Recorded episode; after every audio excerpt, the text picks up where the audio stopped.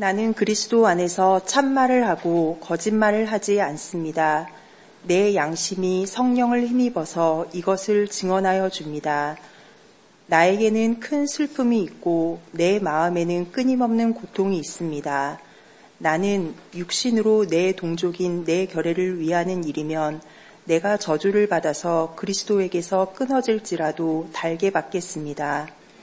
내 동족은 이스라엘 백성입니다. 그들에게는 하나님의 자녀로서의 신분이 있고 하나님을 모시는 영광이 있고 하나님과 맺은 언약들이 있고 율법이 있고 예배가 있고 하나님의 약속들이 있습니다. 족장들은 그들의 조상이요 그리스도도 육신으로는 그들에게서 태어났습니다. 그는 만물 위에 계시며 영원토록 찬송을 받으실 하나님이십니다. 아멘. 이는 하나님의 말씀입니다.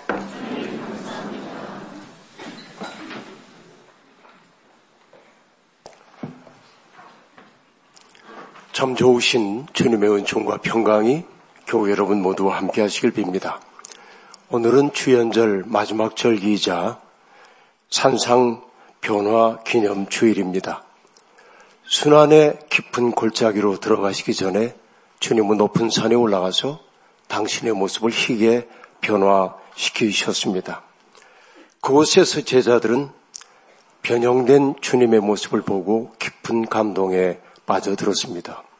모세와 엘리야와 주님 세 분이 산상에서 대담하는 모습을 바라보면서 베드로는 황홀경에 사로잡힌 채 세 분의 스승님들을 위해 초막을 지겠다고 말하면서 여기에서 천년 만년 머물 수 있으면 좋겠다고 그렇게 말씀을 드렸습니다. 주님이 변화된 이 사건을 물리적으로 어떻게 설명할 수 있을까요? 저는 이것이 물리적 변화의 사건으로 보이지는 않습니다.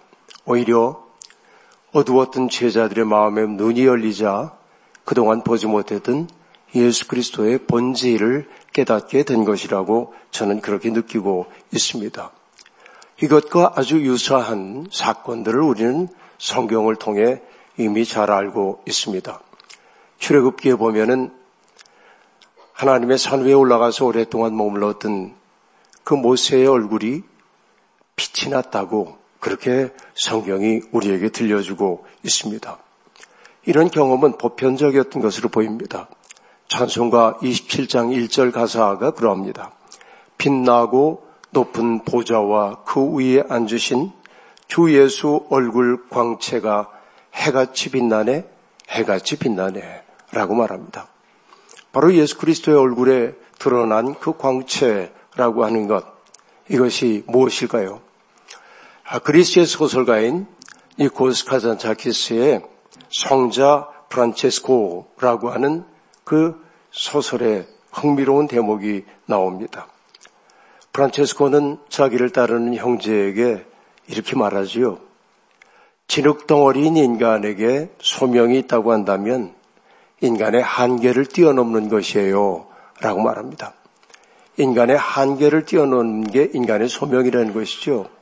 그리고 이어서 하는 얘기가 뭐냐면 인간은 하나님의 불꽃이 되어야 합니다. 라고 말합니다. 진흙덩이인 인간이 하나님의 불꽃이 된다고 하는 거, 진흙 등불이 된다고 하는 거, 이게 인간의 목표라고 프란체스코는 그렇게 얘기하고 있습니다. 제자들은 일상 속에서 늘 접하던 스승 예수님 속에 있는 가장 깊은 빛과 직관적으로 만났고 거기에서 경외심을 느꼈던 것입니다. 앞서도 얘기한 것처럼 그 빛은 본래 있던 것인데 보지 못하고 있었을 뿐이죠. 그런데 그 자리에서 보게 되었던 것입니다. 우리 눈에 끼었던 무명의 백태가 벗겨지자 하나님의 신비가 그들의 눈에 드러났다 하는 얘기입니다. 그러면 예수님은 어떻게 그렇게 빛나는 존재가 되었을까요? 그분은 하나님의 아들이시니까 당연하지요. 이렇게 말하는 것은 아주 너무 게으른 대답이라고 말할 수밖에 없습니다. 예수 그리스도께서 빛나는 존재였던 까닭은 저는 예수님이 말, 말끔히 자기를 비운 존재였기 때문이라고 그렇게 말하고 싶습니다. 깨끗하게 비웠기 때문에 막습니다. 깨끗함이 곧 빛입니다.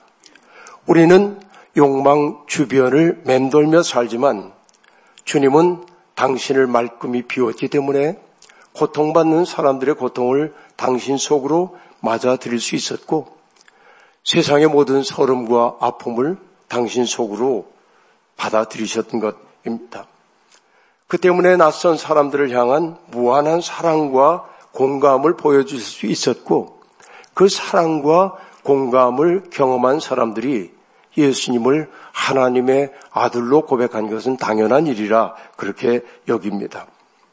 주님만 그런 게 아니라 우리도 나를 말끔하게 비워낼 수 있다고 한다면 우리는 하나님을 삶으로 드러내 보여주는 하나님의 형상이 되었다고 말할 수 있겠습니다. 우리의 인생의 목표가 있다면 무엇입니까?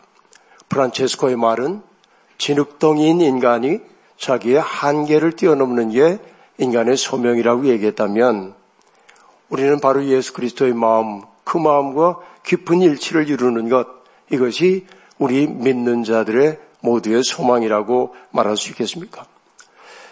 그 마음을 얻지 못한다고 한다면 우리의 신앙생활이 무슨 소용이 있겠습니까? 앞서 말한 이코스 카잔자키스의 그 소설에서 프란체스코는 인간이 된다는 것을 세 가지로 얘기합니다. 인간이 된다는 것은 전사가 되고 일꾼이 되고 반역자가 된다는 뜻이다 라고 말합니다. 전사가 된다는 것은 사사건건 다른 이들과 투쟁하라고 하는 말이 아닙니다. 인간이 되기 위한 싸움 가운데 가장 중요한 싸움, 그 싸움의 대상인 적은 외부에 있지 않고 나 자신 속에 있을 때가 많이 있습니다. 자기 자신과의 싸움에서 이긴 사람이라야 진정한 전사라 말할 수 있겠습니다. 우리의 삶이 비루한 까닭은 자기를 이기지 못했기 때문입니다. 자기를 이긴 사람, 자기를 말끔하게 비워낸 사람, 바로 그런 사람이야말로 하나님의 일꾼이라 말할 수 있습니다. 하나님의 일꾼이 되어 사는 사람들은 자기로 충만한 사람이 아닙니다. 자기를 내놓고 바로 자기 속에 그리스도의 마음을 채우는 사람들만이 하나님의 일꾼이 될 수 있습니다. 반역자가 된다고 하는 것은 어떤 말일까요? 사람들이 가장 소중하게 여기는 가치들에 맹목적으로 끌려가지 않고 새로운 가치를 추구한다는 말이 아니고 무엇이겠습니까? 돈과 권세와 명예에 대한 집착에서 벗어나 섬김과 이해와 사랑과 공감의 영역으로 나아가는 사람들이야말로 우리 시대의 반역자들이 아니고 무엇이겠습니까? 우린 그런 의미에서 하나님의 아, 해방자, 하나님의 전사가 되고 일꾼이 되고 반역자가 되어야 하는 것입니다. 바울 사도는 그런 의미에서 전사였고 반역자였고 일꾼이었습니다. 그는 진실하게 살기 위해 몸부림 쳤습니다. 적당히 현실에 안주하지 않았습니다. 가말리엘의 문화에 속해 있으면서 그는 철저하게 공부했습니다. 유대교 전통을 공부했고 헬라 철학을 공부하고 공부한 것은 지식의 분량을 늘리기 위한 것이 아니라 자기가 어떻게 살 것인지에 대한 대답을 찾기 위한 노력이었습니다. 그는 끝까지 노력하는 사람, 전사였습니다. 자기가 받아들일 수 없었던 예수를 따르는 사람들을 박해하기 위해 몸을 움직였습니다. 그러니까 그런 의미에서 그는 일꾼이기도 했습니다. 그러나 물론 그것은 무지에서 비롯된 열정이었습니다. 하지만 바울을 바울되게 한 것은 무엇입니까? 행동을 하면서도 그는 자기를 성찰할 줄 알았다라는 데 있습니다. 무릇 성찰이란 이중의 과정을 거칩니다. 성찰은 어떻게 발생되지요? 내가 누군가와 만납니다. 그리고 그 사람과 대화를 나누면서 대화하고 있는 나 자신의 모습을 그를 통해 보게 되는 거예요. 되비치는 거예요.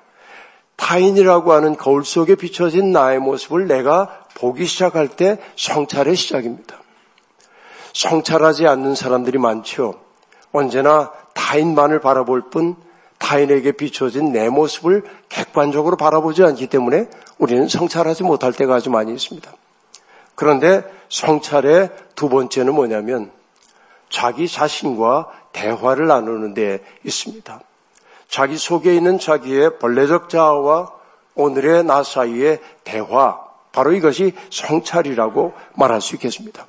바로 그것이 생각 혹은 사유이기도 합니다.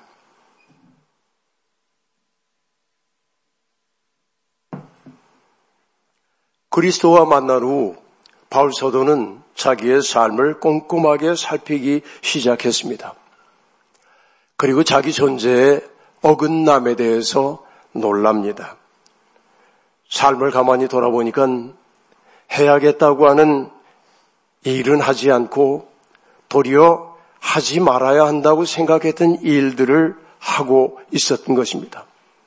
그래서 그는 그것을 조금 객관화해서 얘기합니다. 선을 행하려는 의지는 자기에게 있지만은 선을 실행할 능력이 없다는 사실을 그는 깨닫고 깊이 좌절합니다. 우리도 이런 한계를 경험할 때가 많습니다. 내가 만나는 모든 사람들에게 친절해야지. 내가 어려운 사람들의 형편을 좀 잘 헤아려 봐야지. 다른 사람들을 배려하며 살아야지. 이런 생각을 품을 때가 아주 많이 있지만은 그렇지 못할 때가 많이 있습니다. 마음으로는 하나님의 법을 따르지만은 육신으로는 죄의 법을 섬기는 이 어긋남이 바울을 참담하게 만들었습니다. 자기의 깊은 곳에서 탄식이 터져 나옵니다. 아, 나는 비참한 사람입니다. 누가 이 죽음의 몸에서 나를 건져 주겠습니까? 스스로 자기의 인생의 문제를 해결할 수 없다는 처절한 자각이 거기에 있습니다. 자기 의지에 대한 신뢰가 무너질 때 내가 밝힌 내면의 등불로는 한 치 앞도 내다볼 수 없음을 자각할 때 어둠이 확고하게 우리를 사로잡을 때 그래서 울 수밖에 없을 때 그것은 어둠의 시간이지만 그러나 하늘의 빛이 우리 속에 스며 들어오는 시간이기도 합니다. 일전에도 말씀드린 것처럼 깨진 마음에 하나님의 빛이 스며드는 법입니다. 바울 사도는 이 놀라운 은혜를 경험했습니다. 그렇기에 그는 아주 기쁜 찬가를 부릅니다. 우리 주 예수 그리스도를 통하여 나를 건져주신 하나님께 감사를 드립니다. 아, 나는 얼마나 비참한 사람입니까? 라고 말하던 사람이 정말 내가 얼마나 감사한지 모른다고 말하고 있습니다. 단조로 진행되고 있던 노래가 갑자기 장조로 전환되는 것 같은 느낌이 드는 것입니다. 여러분 바로 이러한 것입니다. 은혜는 예기치 않은 순간에 우리의 일상을 꿰뚫고 들어옵니다. 바울은 짙은 어둠의 터널을 벗어나 환한 빛 앞에 선 사람처럼 자기가 경험한 해방의 기쁨을 노래합니다. 이제 그는 더 이상 육신과 죄의 법에 사로잡힌 사람이 아니라 성령의 법을 따라 사는 사람이 되었다고 그는 자각하고 고백하기 시작합니다. 여러분, 확철대오라고 한 말을 들어보셨습니까? 불교에서 깨달음의 경지를 말할 때 쓰는 용어인데 확철대오라고 하는 것은 테두리가 없이 크게 깨닫는다라고 한 말입니다. 내가 갇혀 있었던 테두리가 무너지고 확 깨닫게 되는 것이죠. 은총의 신비에 눈을 뜬 바울은 더 이상 흔들리지 않는 반석 위에 우뚝 선 것처럼 되었습니다. 그래서 그는 그 기쁨을 이렇게 노래합니다. 로마서 8장 28절 하나님을 사랑하는 사람들 곧 하나님의 뜻대로 부르심을 받은 사람들에게는 모든 일이 서로 협력해서 선을 이룬다는 것을 우리는 압니다. 로마서 8장 31절 여러분 이것은 백범 김구 선생님이 가장 좋아했던 구절이기도 합니다. 하나님이 우리 편이시라면 누가 우리를 대적하겠습니까? 은혜의 세계에 사로잡힌 바울은 세상의 어떤 것도 믿는 이들을 그리스도의 사랑에서 끊을 수 없다고 노래합니다. 그래서 로마서 8장 후반부는 그야말로 절창입니다. 그리스도와 우리를 하나로 묶어준 은총은 환란, 곤고, 박해, 굶주림, 헐벗음, 위협, 칼로도 끊을 수 없답니다. 그리스도와 나를 묶어준 그 연대의 끈을 끊을 수 있는 칼은 세상에 없습니다. 그는 자기 속에 기둥처럼 박힌 확신을 이렇게 표현합니다. 나는 확신합니다. 죽음도 삶도 천사들도 권세자들도 현재일도 장래일도 능력도 높음도 깊음도 그 밖에 어떤 피조물도 우리를 우리 주 예수 그리스도 안에 있는 하나님의 사랑에서 끊을 수 없습니다. 여러분 얼마나 놀라운 고백입니까? 우리는 이 믿음 가운데 서 있는 겁니다. 그런데 8장이 마무리되고 9장으로 넘어오면서 이 놀랍고 확신에 찬 분위기가 일변됩니다. 바울은 자기 속마음을 숨김없이 드러내겠다며 뜻밖의 고백을 하고 있습니다. 나에게는 큰 슬픔이 있습니다. 내 마음에는 끊임없는 고통이 있습니다. 금방 그렇게 찬란한 고백을 했던 사람이 큰 슬픔과 그리고 끊임없는 고통이 있다고 말합니다. 짐짓 해보는 말이 아닙니다. 내 양심이 성령을 힘입어 그것을 증언해 준다고 말하고 있습니다. 그렇게도 확신에 차있던 그를 괴롭히고 있는 큰 슬픔, 끊임없는 고통은 무엇이었을까요? 그것은 자기의 동족인 유다인들이 그리스도를 알아차리지 못하고 받아들이지 않는다는 사실이었습니다. 불구덩이에서 벗어난 사람이 아직 잠에서 깨어나지 못한 이들을 깨우려고 아무리 외쳐도 반응하지 않을 때 느끼는 절망감 같은 것들이 바울을 사로잡은 것입니다. 이미 눈앞에 시원한 샘물이 있는데도 그냥 그것을 떠서 마시기만 하면 될 텐데 목이 말라 죽어가면서도 고집스럽게 그 물을 마시지 않는 사람들을 보며 느끼는 속상함 같은 것이 그를 사로잡고 있었던 것입니다. 바울은 그래서 이렇게 말합니다. 내가 설령 저주를 받아 그리스도에게서 끊어진다 할지라도 내 동족들이 구원을 받을 수 있다면 그렇게라도 하고 싶다고 말합니다. 세상의 어떤 것도 끊을 수 없었던 그리스도와의 연결고리가 설령 끊어진다 할지라도 그것을 대가로 내 동족들이 구원받을 수 있다고 한다면 난 그걸 택하고 싶다고 얘기하고 있습니다. 여기에서 우리가 말할 수 있는 것은 무엇입니까? 깊은 믿음의 사람이 된다고 하는 것은 자기의 존립 근거를 자신에게 찾는 사람이 아니라 타자들에게서 찾는 사람임을 알 수 있습니다.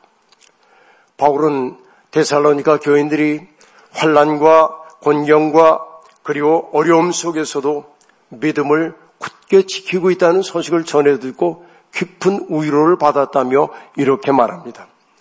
여러분이 주님 안에 굳게 서 있으면 이제 우리가 살아있는 셈이기 때문입니다. 여러분 이게 얼마나 놀라운 이야기인지 모릅니다.